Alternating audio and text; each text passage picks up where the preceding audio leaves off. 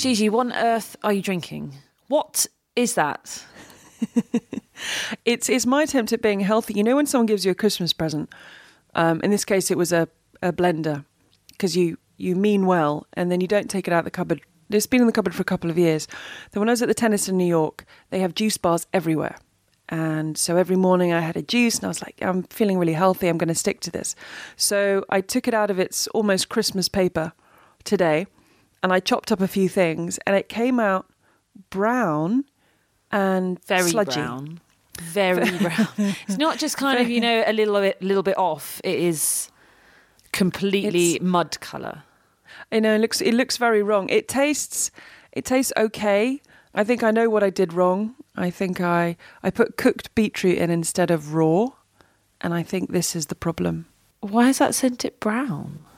Well, I think it wasn't just beetroot in there. I think I just maybe things were out of date in the fridge. I'm not sure. I just opened the vegetable drawer. I, it's good for you, mold.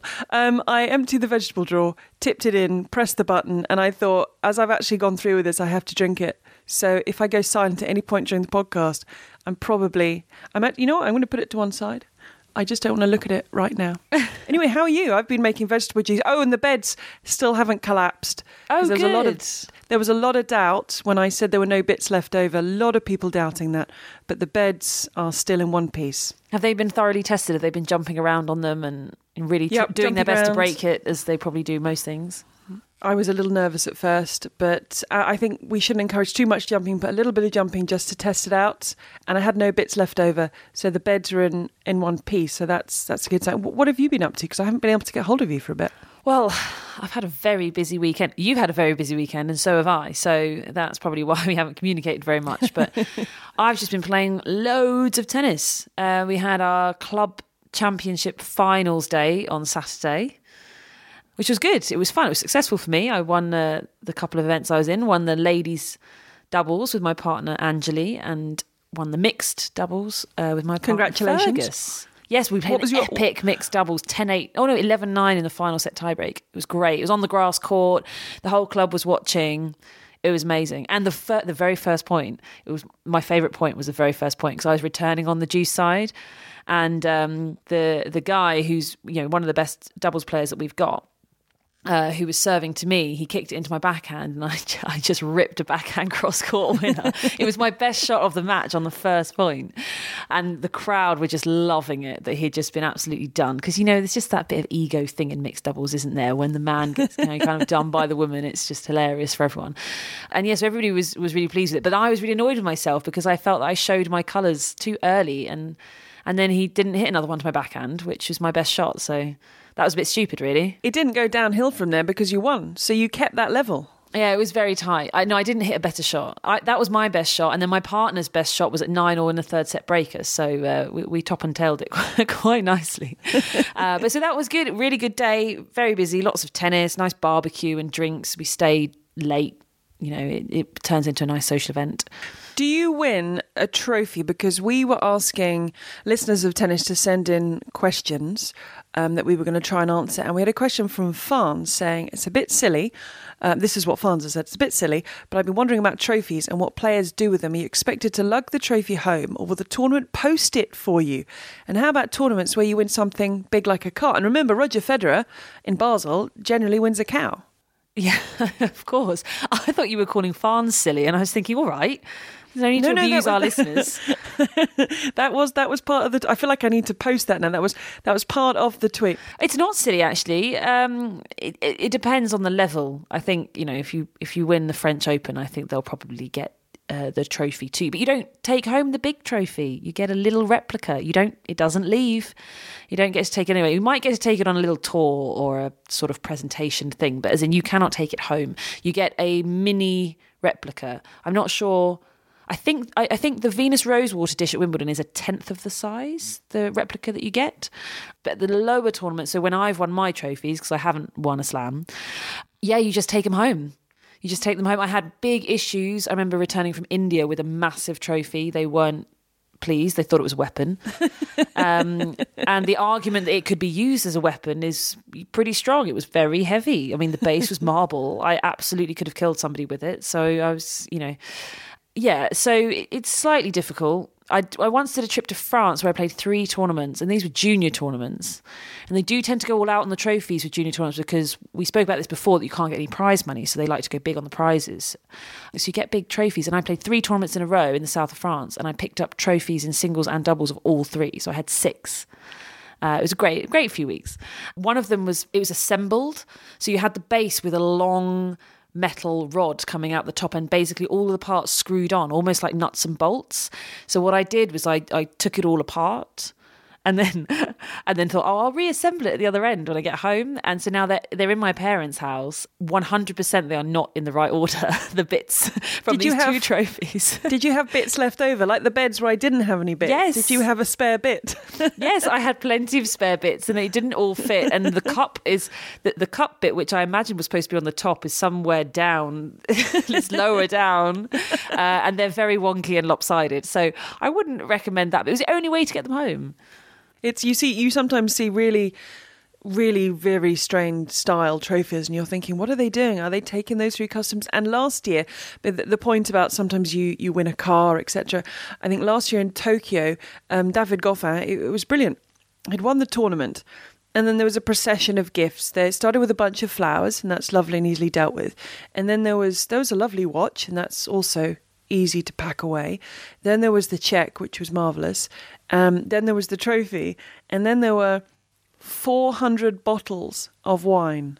It was given to him in in a in a bottle of wine that was larger than David Goffin, so he could hold it to show off the name of the wine, etc. 400 bottles of wine. So first, I'm thinking, I can't imagine David Goffin drinks that much. But secondly, what on earth? I mean, surely in that instance, they've got to post it somewhere. They're not going to say to him as he leaves, you know, you go to the tournament director's office to maybe collect your winnings and bits and pieces, that he's going to have to stick 400 crates or 400 bottles of wine in a courtesy car because you do, depending where you are, there are there are some. It's not just the trophy, is it? Sometimes there are add-ons.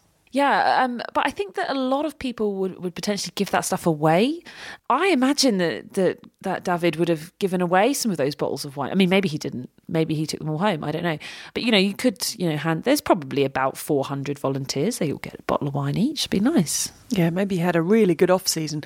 I, I have to say that one of the best trophies for me is at a tournament that I was working on this weekend when I was watching an awful lot of tennis, and it's the Davis Cup. Because if you win the Davis Cup, each member of the team gets a mini replica of the Davis mm. Cup, and there's there's a fair few bases with all the names of the winners, with the, the the trophy at the very very top. I think that's really impressive when they all get their little replicas. And I was watching Croatia, working on Croatia against USA. Now- I know, my. we thought the drama was over. We thought you were going to have a rest, didn't we? Oh, we have a nice, easy weekend. We thought it was going to be straightforward because initially it was about France and Spain, and then unfortunately for Spain, Rafa Nadal had to pull out. Croatia, heavy favourites. There was no John Isner waiting for the birth of baby Isner, no Jack Sock with a hip injury. Croatia had never lost to the USA. It was just going to be very straightforward. And after the Friday, it was they'd won the six sets. Croatia, Borna Coric, Marin Cilic won. Go into doubles on the Saturday, nearly five hours. USA came out on top. I was working with Barry Cowan, and we thought Sunday should still be straightforward and in Croatia's favour. Marin Cilic, whether he plays Steve Johnson or as it turned out to be Sam Querrey, he had never lost against either of them. Very straightforward. That should get the job done. He lost to Sam Querrey, and then we had four hours of Borna Coric, Frances Tiafoe. I mean, it was it was absolutely incredible. I mean, the the, mm. the crowd in Zadar in Croatia, the tennis, the level of tennis, it was unbelievable. Who would have thought though that tie would end up? It, you know, it was ten minutes away from being called off because there's no floodlights. They hadn't. Exp- it was a temporary stadium Oh, wow. by the beach and it was all the croatian journalists we were hearing were saying well hang on a second we've got to be because the doubles finished in almost darkness ivan dodig said couldn't see anything they were around 10 15 minutes away from having to say i'm afraid we're going to have to come back tomorrow because there is no light left and there's no floodlights Wow. Can you imagine? Imagine if that happened? That is that is that is crazy. I mean, it was an amazing weekend, wasn't it? It was. Um, because when you get these Davis Cup weekends, there are so many ties happening all over the world. And you, like you're saying, you kind of pick out the ones that you're going to pay attention to, like, oh, that could be quite tight. And uh, I, I just have to say, I just didn't expect uh, the, the USA Croatia one to be as tight as it was. I thought that was probably one of the more straightforward ones. But uh, what a weekend. Yeah, unbelievable. So, Oh, and will- also, yes, oh, sorry, sorry to interrupt because we were talking about the trophies. yes, Bit of behind the scenes gossip. Do you know how many Davis Cup trophies there are? no. Oh, The big one, you know, Oh, the, the big, on. big, big one, the one that's bigger than everybody. this could be similar to the Premier League trophy in football. Because when mm. they get to the final day of the season, if there's a couple of possibilities, you're suddenly like, how can there be one in Manchester and one in London? So it has like a body double. But this I- is, but this thing is huge. I think it's like it's like five feet wide it's enormous. as well as five feet tall. It is absolutely. It would take up basically half of my living room. Um, but yeah, so they have the entire thing, and there there are three of them. There are three of them? Led to believe, yeah, there are three of them. And you know how I know that? Because I went to Roehampton when we won the Davis Cup, when Britain won the Davis Cup a few years ago. We had the Davis Cup at the National Tennis Centre, right out in rep- in reception, um, taking pride of place. It looked awesome. Everybody could get a photo opportunity with it. It was in a big, big box six foot by six foot. You could get in the box, you could stand there happily, and you'd be you'd be fine. It is just huge. And I had a meeting at the ITF, which is just next door. It's the Bank of England. It, it you just walk there. And I and I turned up to the ITF, and I walked in. There's another massive Davis Cup in front of me because obviously the ITF run the Davis Cup. It's their tournament, and I was just really confused. Uh, and then I was told that there are three. I couldn't remember where they said the third one was, but then it's the whole kind of which one's the real one? Who knows? Uh, so apparently, the one that they have at the final is always the real one. It, they have to be awarded the real one, and the other two are are replicas that are used for presentation purposes. That's how it works with the Davis Cup. I don't know about other trophies, but there you go. So the real one will be in France because France will be hosting Yes. Croatia the end of November. Now, I mentioned last week that we're going to be hearing from, we've got a special guest on the podcast this week. But before we get to that, just thought I'm going to squeeze in another question. It's from Lou on Twitter, who said, "Do players ever loathe their sponsored kit?" Um, I can think of a few god awful offerings from top men and women in the world. And Lou says, My inner toddler would have had a weepy meltdown if I'd had to take to court in some of those. Oh, I love it, Lou. That's a great question. And of course, they don't get a choice. I mean, you get, I mean, so for the women, you with each sponsor, there'll be a dress range, there'll be two top and skirt ranges. And a pair of shorts that you could interchange with the skirt. That, that's basically it. And if they go with a theme like some have, and it's not great, um, my mind is flashing back to the zebra year. You've got to wear it. You can't. Everything had zebra on it. There was no other option. The shorts, the skirt, the t-shirts, the dress. There was. It was just if you didn't like zebra, you weren't going to be wearing anything. I have known players to go to their sponsor and kick off a bit of a fuss, and then they can end up wearing the last seasons. So you know how it comes in little blocks. So you wear the French Open kit, then you wear the Wimbledon kit. Obviously, you can't do it at Wimbledon. I mean, white's white. It's not really that dramatic, but uh, it happens at the other tournaments where, say, they've been wearing the Australian Open kind of or the American hardcourt season kit for Indian Wells, Miami, and then they get the French Open or the clay season stuff, which was the zebra stuff, and everyone thinks, ugh. You can kind of just speak to them and stay in the kit. They're not happy about it because they want you to try and sell it, right? That's what they're. But does that for. also come down to your ranking? And I mean, some players at the very top Oh yeah, can will be involved in the design and they'll have their own kit. But in terms of if you're going to go and knock on the door of the headquarters and say, "I don't want to be a zebra," um, I'm guessing that ranking wise, if you're one of the lowest ranked players as a zebra, you stay a zebra. But maybe if you're higher up, you have a chance of not being a zebra. Yeah, definitely. I think. I, I, yeah, I, you've, you've got to be pretty good, I think, to be able to say like, I'm not wearing this. I'm wearing last. I'm wearing last season's kit or something plain or they they do tend to. I think they do tend to try and have a plain offering you know like a t-shirt and, and skirt or whatever that you could you could wear and they, they wouldn't be too fussed about. I remember with my sponsor one year it was in australia and they just it was one of the years which was really hot. It wasn't the super duper hot year uh, but it was very very close. And um, it was double it was double layered. It was basically two tops sewed together, and it was all the way up to the neck as well. And it was just the hottest thing you could ever imagine playing. And the skirt was double layered because what they'd done is they'd put holes in the top layer, and then so that the color from the second one would come through. Very nice. That's great. But it's 45 degrees, and you've got to be kidding me. I, I wanted to take a pair of scissors and like chop the, the top layer off. Unfortunately, at my my level, I had no choice. Um, so I had to wear it. But uh, a lot of the players kicked off and, and, and did say, I don't think this is appropriate for Australia. And Lou, we want to hear from you. Which mention that you can think of a few. Let us know which ones you particular. I mean, the zebra has been put out there by Naomi, but let us know of a few of the ones you were thinking about. We we have got a few more questions to get to, but we also want to hear from our special guest. Spoke to him in New York during the tennis at Flushing Meadows, and he was involved in a very important event leading up to the start of the US Open. But before we got stuck into that, he had a message for Naomi. Naomi, hi, it's Nick McCarvel, and we are missing you here in New York, especially because it's so humid.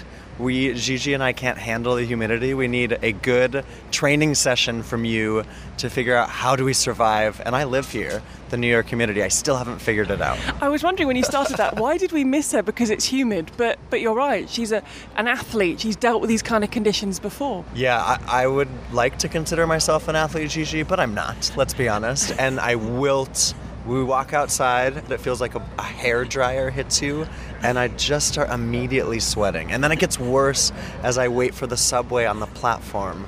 It's all downhill. That's why you should take the bus and not the train and the subway that we've talked about. we have this has been a great debate. I've been trying to get Gigi to ride the Long Island Railroad. It takes 15 minutes. How long did your bus ride take today? 20? 20, and that was a miracle. It was amazing. Just got on, had my breakfast, got off. I want to do a proper introduction. As Nick said, it's Nick McCarvel. Nick is Nick is a very good friend, and also, and I might miss something out, and I might get it in the wrong order, so just correct it. Writer, reporter, commentator, compare, event host, social media guru. I you I think you nailed all of it. I'm glad you got guru in in there somewhere. I was waiting for that to be used. Well, you're, you're my social media guru because it is Nick that's taught me everything, not everything there is to know. I think there's still a few more things about Instagram. Um, I still find it a place of mystery, and I still get comments from you saying, "What have you done? And why don't you do this?" But I th- am I improving? You are improving, baby steps. I think we're in the 300 level class, but there's a few more classes to go. I feel there's a I feel there's a, a way more few classes to go. We're talking about Instagram stories, we're talking about promotion. It's hard to self promote, right? Especially for a project like you guys doing this tennis, which is awesome, by the way. It's weird to try and say to other people, look at my stuff, this is cool. Yeah, I, it's it's not It's the most awkward. comfortable thing to do to say, "Hey, is this great?" And everyone's like, "No," and you're like, "Okay." So I find that quite weird. We are sat outside in the humidity by the media restaurant. Now you're doing something at the US Open slightly different than you did because last year you were in charge of grandstand. Anything that happened on grandstand, that was yours. Yeah, I was the encore presenter there, the host. I brought the players on, did bios, then we did post match interviews for the world feed. A few other little iterations to the job, but that's it in a nutshell. This year I've switched gears. I've been up in the commentary booths near your booth. We never really see each other. And you up there. get free food and we don't, so that's something. Oh, and you haven't brought me any you free have, food. You haven't asked. I just thought you might appear with a I basket didn't know of you didn't get free food. something. It, it Why seems didn't you that, tell me this? Well, it seems that every booth up there gets just a. Did you, could get be, free food at Wimbledon? I don't get free food anywhere. I don't think. We This got is- free food this in is, Paris. This is the snacks. No, these are the snack baskets you have. Yeah. You have a snack basket in your Uh, we commentary have box. a great snack basket. Don't say things like that. We have we have nothing. Someone bought me a couple of chocolate you told nuts, me this? and It's that was it. nine. I know. Eight Well, days I could have been bringing you Sour Patch Kids, granola bars, water bottles. We've still got a few days. You can make up for Okay, lost time. it. But that's something I realised that there was, as I walked past the commentary boxes, including yours, I saw all these sort of snacks and sweets. And when you're you're working on the night session, normally I'm working for the BBC. There's just one of us left to do the night session, and it's getting to sort of midnight, and you're hungry and you want to snack. And it's very healthy. We have water, but we don't have.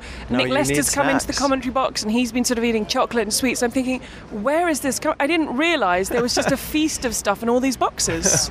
First of all, let me point out to all of you listening that this is a total first world problem. but a relatable one because you need snacks. Snacks are imperative in life, no matter if you're late night commentating on the BBC or if you're just working from home. When I work from home, I'm just every excuse I can get to leave my desk from an article I'm working on, usually it's snacks. So we'll get What's you your- some snacks. What's your go-to snack? go-to snack? Probably something with hummus, like a cracker with hummus, maybe veggies with hummus. Oh, that's quite healthy. yeah, is that okay? No, no, it's But then I really like candy too. which is why here is dangerous. And there's there's a there's a lovely guy who works here called Victor. And Victor technically oversees all the boxes and keeps things going. So I pulled Victor to one side the other day and I said, Victor, I've got a problem. And he said, you know, is it, is it sound? Is it vision? Is it? I said, no, Victor, we haven't got any snacks. I don't understand. And he said, well, some of the companies have, have paid to have, or they have runners who who bring the snacks in. He said, it, it, it, I'm sorry, but there's, there's no snacks for, for you guys. And I said, I said, Victor, please help. I think I need some snacks. So Victor went off on a covert mission wow. went into about four boxes, took a sample of bits and pieces from each, and came and delivered this. You're gonna get in wonder- trouble. this, this wonderful array of snacks. And then the next day, Victor came back with some chocolate nuts and chocolate raisins, and he said, "This is, you know, this is going to help you go." So thank you to Victor, who has just helped us with the snacks. That's that is my weakness though. Those chocolate nuts and the chocolate covered raisins. Have you had those before? chocolate raisins are amazing. They're so good. Not the nuts, but the raisins, the chocolate Yeah. raisins. have Do you, you ever have had in- yogurt covered raisins? Don't like them as much. if, if I'm Wow, that was very decisive. you didn't hesitate. Gigi Salmon is not a fan of yogurt covered raisins. So everyone. when we finish speaking, Nick is going to be going to find me some chocolate covered raisins. Okay, raisins. I will actually because then that means I'll find some for myself too. Victor, watch out. Nick and I are coming.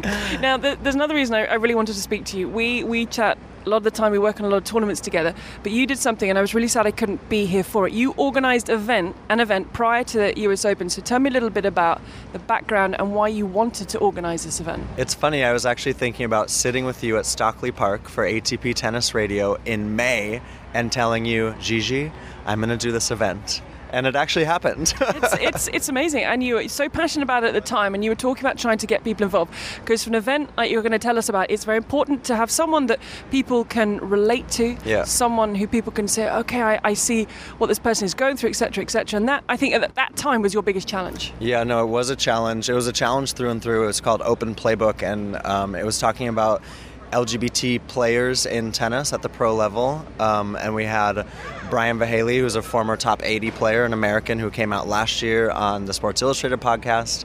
He uh, graciously agreed to be a part of it, as did Casey Dellacqua, who I think people will know her name as a Grand Slam winner and a doubles finalist at all four of the majors. Um, but Brian is currently the only former or present ATP player, full stop, to publicly come out. And there's uh, there's plenty who I'm sure are privately living a, a gay life, but they haven't necessarily felt empowered to share that publicly. And so I wanted to put together an event that really showcased the queer community's power in tennis because there's a big connection between the queer community and tennis. And it doesn't need to just happen at the top level. We've had college players come out. We've had a lot of out lesbians in tennis. Billie Jean, Martina, Amelie, Rennae Stubbs. There's so many women who have felt empowered to share who they are with the rest of the world, and that's been great for the WTA. It was awesome to hear Casey literally get up on stage and just kind of say, "Yeah, it was fine." Like Amanda and I have two kids, and she's had a very public, not spat, but a very public back and forth with Margaret Court and Margaret Court's views, and it really I felt like was the opportunity to just have a conversation. What were the challenges? Why did you do it? Who are you as a person? What can the tour do to do to do better? and um, we weren't in any way asking players to come out from the event or for the event or because of the event but it was this chance to move the needle forward i think for queer inclusion i'm a gay man i work in tennis there's a lot of gays and lesbians that work in this sport and it's a great cross section of the two cultures and we got support from Kevin Anderson. We got support from John Isner. We got a, a, a great conversation conversation started with Roger Federer in Cincinnati. James Blake lent his support through a um, athlete ally video, And so it was it was a really cool night. We had almost 200 people there, Gigi. Where was it held? It was held at Housing Works Bookstore, which is in Soho. I actually worked there as my first job in New York. it was a weird full circle for me. I was actually way more emotional than I thought I was going to be, but it's uh, part of an AIDS nonprofit. So funds went to that, also to the NYJTL, which does great work with underserved, underprivileged kids, um, youth tennis here in New York. So some of the funds went there, and the energy was awesome. We had tennis drag queens. They did a drag on the street video talking to people about women who have been out in tennis, which was fun to see. We had tennis trivia. We had themed drinks, martini navratilovas. I love the sound of that. that's great, right? too good. They were actually not martinis. That was too complicated to make, but it was called a martini. The name was good. Yeah. Um, and honestly, it was a chance to have a great, educated, involved, fun, introspective discussion. And I think it's just the start of that sort of thing from here. Were you taking questions from the people who were there?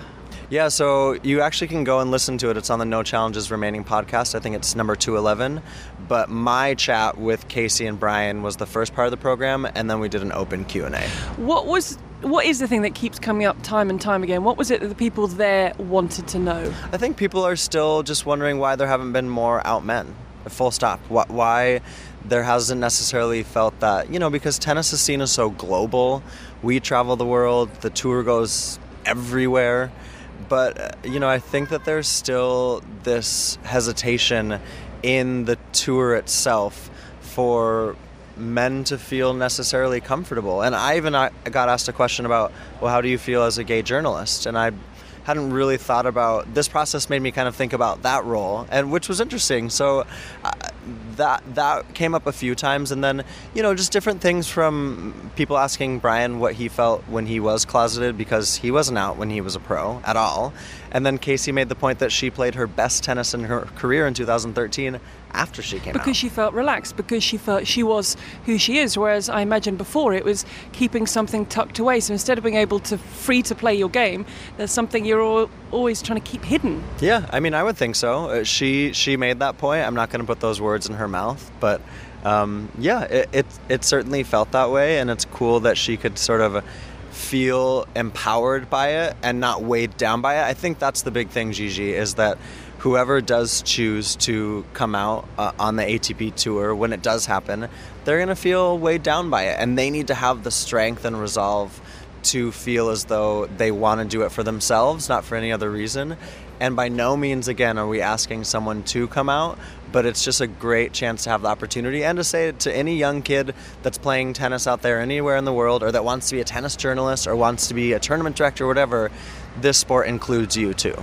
I listened to an interview that Brian did with the BBC World Service, and one of the first things he said was when he came out, he received two to three thousand really nasty emails. And you have to think if you're a young guy or girl in the sport, in life, that's a pretty terrifying thought to think that you could have. And I know in terms of professional tennis, they've got the profile, that's pretty terrifying. Yeah, I think it's funny too because you hear a lot of these coming out stories from athletes, from public figures, and they say, oh, the support was only positive. But Brian got a lot of negativity, a lot of vitriol, emails, and uh, he's been, Brian Vahaly has been a trailblazer, and there's been plenty of people who have said, well, how can you be a trailblazer? You're coming out 10 years after you retired from pro tennis. No one has done what he's doing right now, and that is the definition of a trailblazer. And the fact that he's faced that with his family and his little kids, I think, is incredible.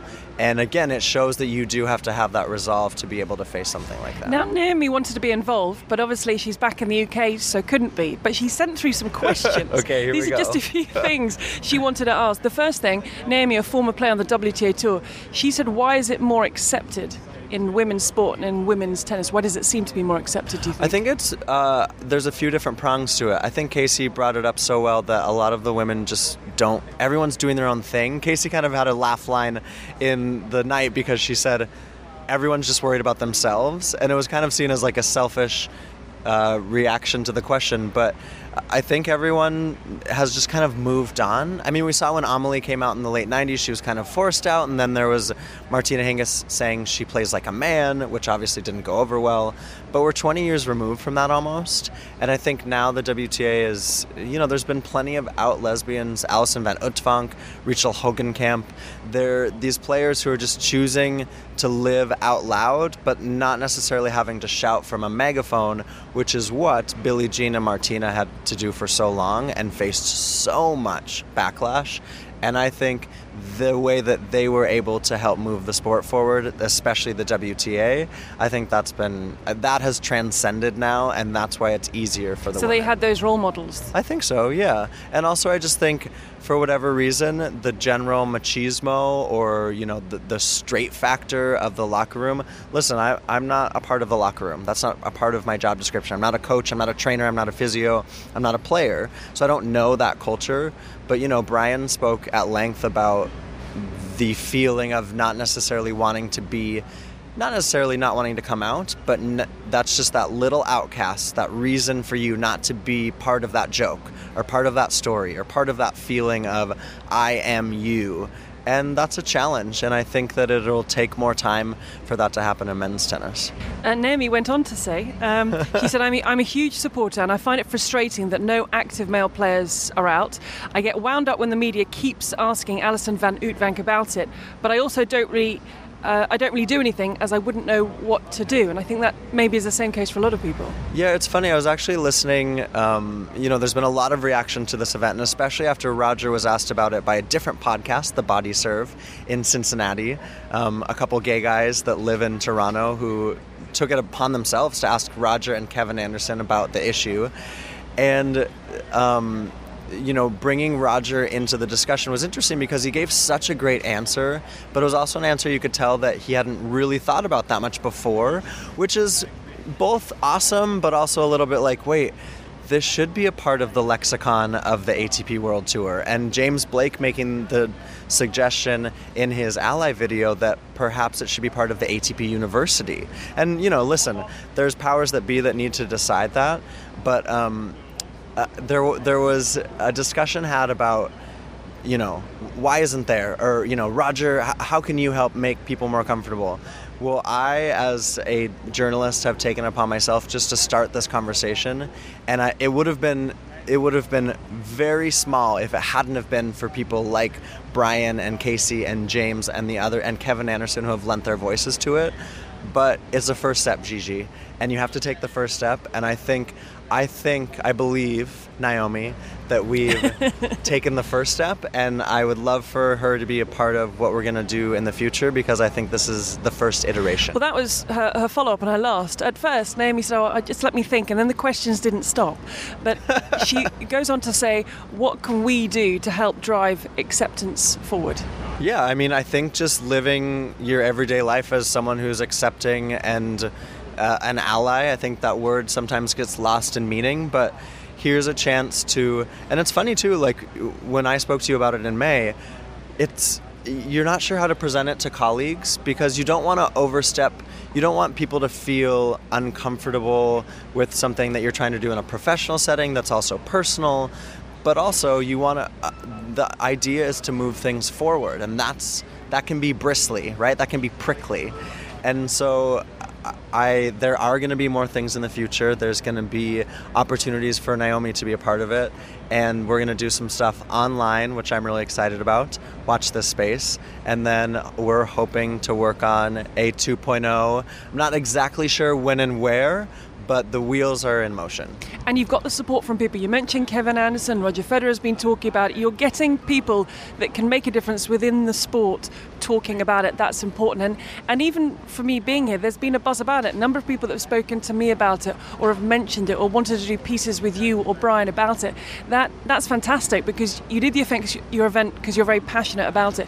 But it's wonderful that it's got other people talking about it. Yeah, and I, you know, Brian's made the point that he feels like the top stars. Roger's spoken out about it now. Kevin Anderson, John tweeted his support. Andy Murray, I think, has spoken in the past about the Margaret Court issue. Um, Laura Robson's been outspoken. Madison Keys, you know, there's a lot of players. They are a big piece of it, and Brian sort of maintained that we need those voices in the sport. James Blake has been great Um, the video testimonial that he did, I'm putting it online actually, which will be really cool to see. But I also think that you've got to you've got to put your hand up as a little guy and a little girl and say, "Hey, we have voices too." And this is I mean just having this conversation, it might be uncomfortable for someone to listen to and maybe they're maybe you disagree with me, which is totally fine. That's your opinion. But here's a chance for tennis to tell the world that it's an open and accepting place and let's make it that. And the fact that we are even having this discussion wouldn't have happened if I hadn't decided just to put together this little event that we were hoping were our goal was 100 people Gigi we wanted to reach triple digits we almost had twice as many there and the reaction has been really really great It's amazing. Thank you for talking to us about it. We are going to watch this space to see what's next, and I think it's time to go and raid some commentary boxes for snacks. from one important issue to chocolate covered raisins and if you want to tweet your support or use your support whatsoever online just use hashtag LGB tennis LGBT tennis we've taken out the second T LGB tennis easy it's very easy, even for me on social media. That's easy, Right? Nick McCarvel, it's been a pleasure. Thank you. It's off to the chocolate raisins we go. Thanks, Gigi.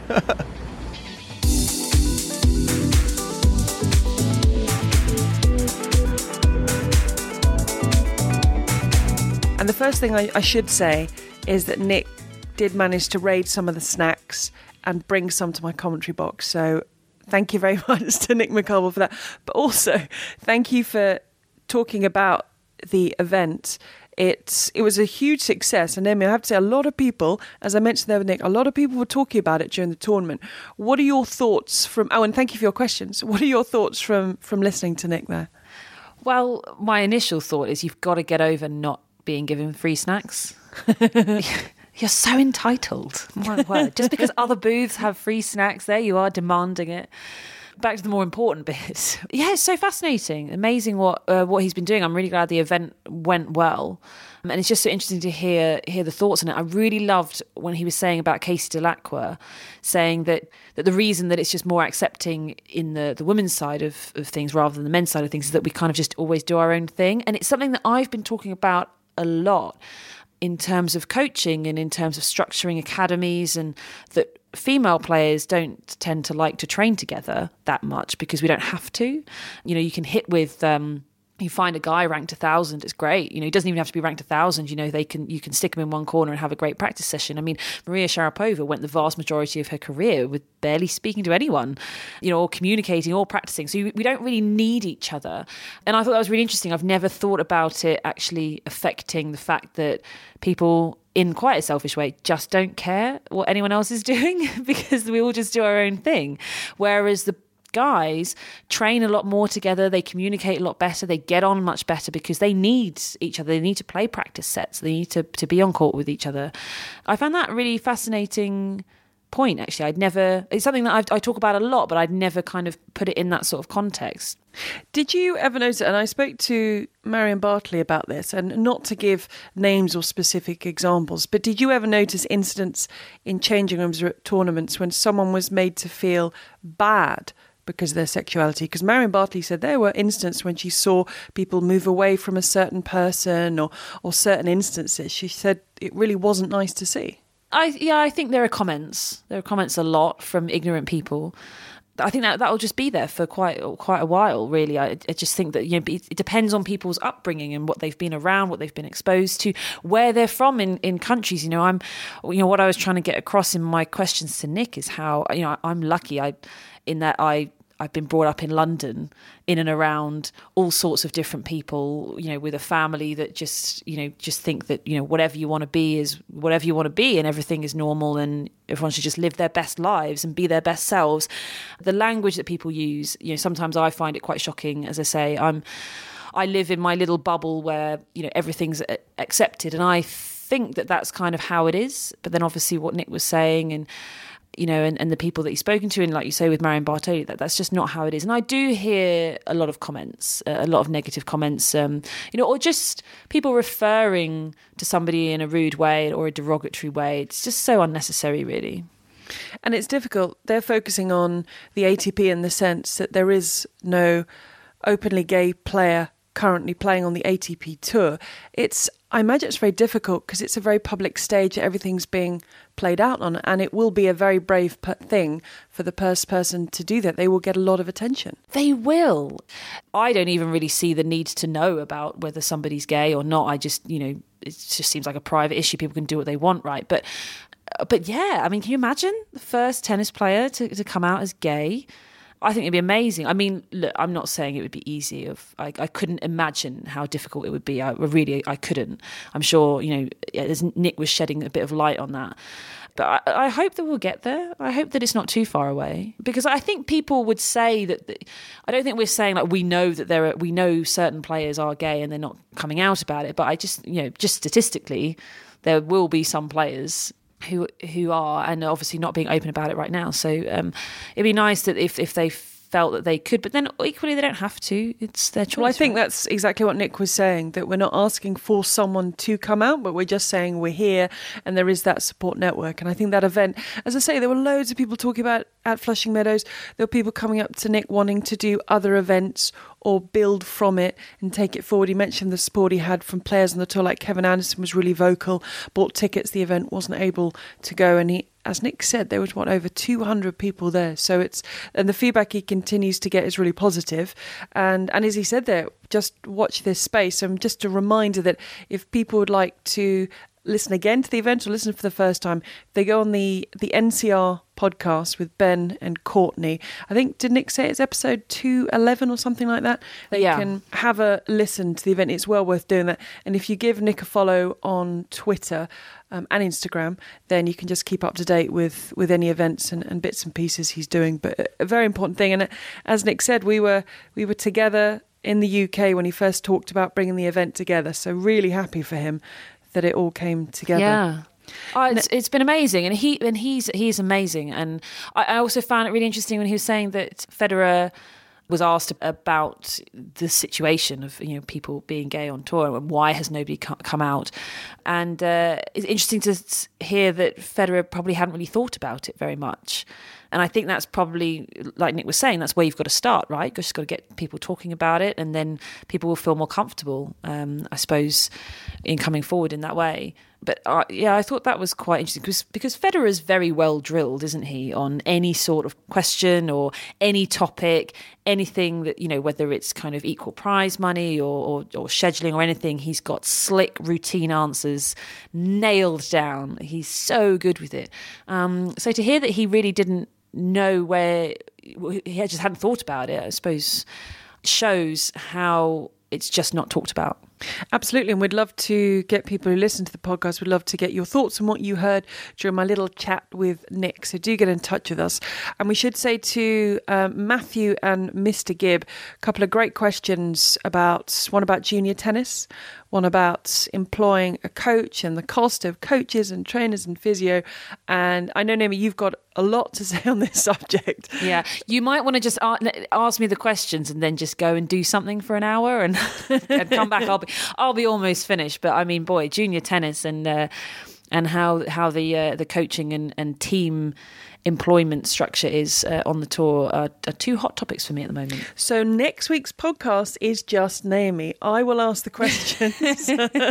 You'll open and close it. I'll and I'll open just and chat away close to myself. And Naomi's just going to talk. So Matthew and Mr. Gibb, we are going to get to those questions next week. So listen in for that.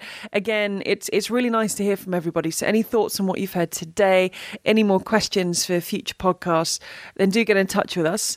And I think, well, I've got to try and drink this drink, which I'm actually starting to feel a little bit queasy. So I'm not sure. Probably this drink. I mean, it looks like it could kill you. it's That is just that's just sludge. which which could be another reason why I'm not on the podcast next week. okay, I'm, I, I can take it. It's it's fine. I'll I'll I'll, I'll just do it. You, you've It's got fine. the you questions. carry on drinking your sludge. Isn't it supposed to make you feel better though? It is. Are you sure there's vegetables in there? Did you put anything green in there? spinach. Uh, it should be less mud colour. I mean, it's. I've never seen any. I mean, if you went into a juice bar and No, this- you- you're not. No, nothing comes out like that.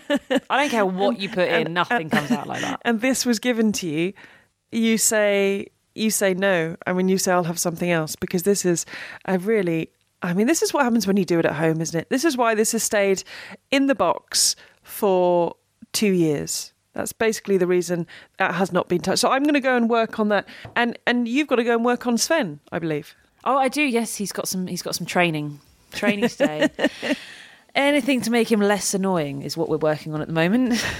Okay, so you're going to make Sven less annoying. I'm going to yeah. get. Oh, I'm, I'm, gonna, I'm gonna try.